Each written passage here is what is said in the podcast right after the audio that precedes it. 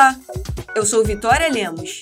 Este é o PUCcast Serviço, uma parceria da Rádio PUC Rio com a Rádio Catedral.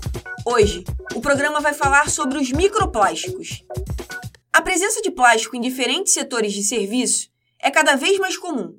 Atualmente, o plástico pode ser encontrado nos eletrodomésticos, móveis e até nas maquiagens. Segundo dados disponibilizados pela Organização para a Cooperação e Desenvolvimento Econômico, a OCDE, somente no ano de 2019 foram produzidas cerca de 460 milhões de toneladas de plástico em todo o mundo. Parte dessa produção tem vida útil considerada curta, já que serve como embalagem para alimentos e roupas. Após cumprir o papel que lhe foi colocado, os plásticos acabam descartados de maneira incorreta e prejudicam o meio ambiente. A OCDE destaca que apenas 15% de todo o resíduo plástico produzido tem uma destinação final adequada. O descarte inadequado desses materiais é um dos responsáveis pelo surgimento dos microplásticos, que podem ser descritos como partículas com tamanho entre 1 e 5 milímetros, encontradas em diferentes lugares, como rios, mares ou até mesmo no corpo humano. Para o biólogo e especialista em gestão e recuperação de ecossistemas costeiros, Mário Moscatelli, o Rio de Janeiro é um local que sofre graves problemas com o descarte de esgoto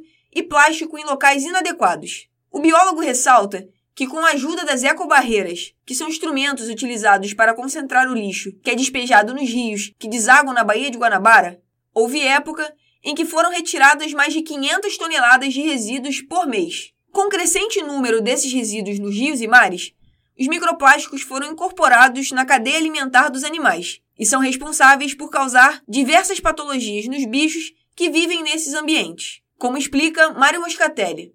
Na medida em que esses peixes servem de comida para outros animais na teia alimentar, na cadeia alimentar, isso vai se avolumando no corpo é, dos animais que ingerem esses peixes, até atingir um grau de contaminação tal que pode induzir a respostas orgânicas. Então, você pode ter uma reação, dependendo do tipo de plástico, a, a composição desse plástico pode induzir a respostas orgânicas dos peixes, por exemplo, tumores. Além de causar problemas de saúde nos animais, o acúmulo dos microplásticos e outros resíduos causa o empobrecimento da zona costeira. Mário Moscatelli enfatiza que hoje é praticamente impossível encontrar alguma área nos oceanos que não tenha sido contaminada por algum lixo.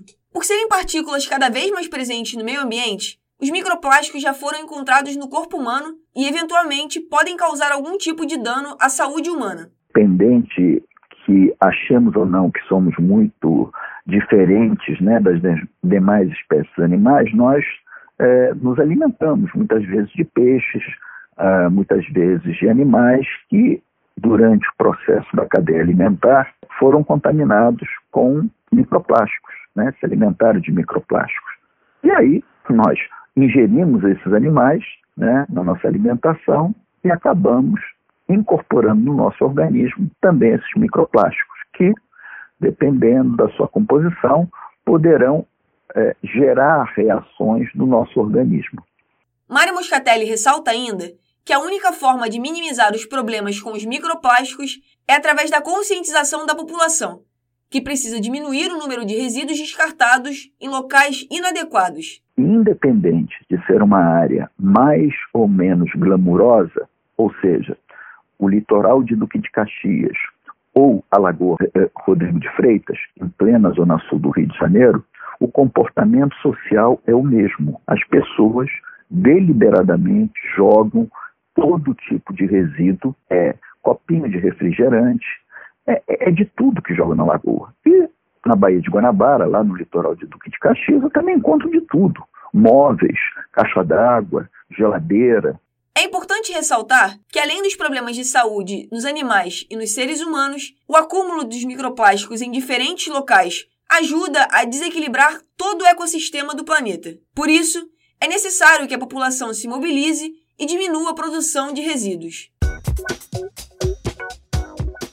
Esse programa teve produção e edição sonora por Vitória Lemos, com supervisão e edição do professor Célio Campos. Lembramos que a Rádio PUC faz parte do Comunicar, que é coordenado pela professora Lilian Sabac. Voltamos na próxima sexta-feira. Até lá!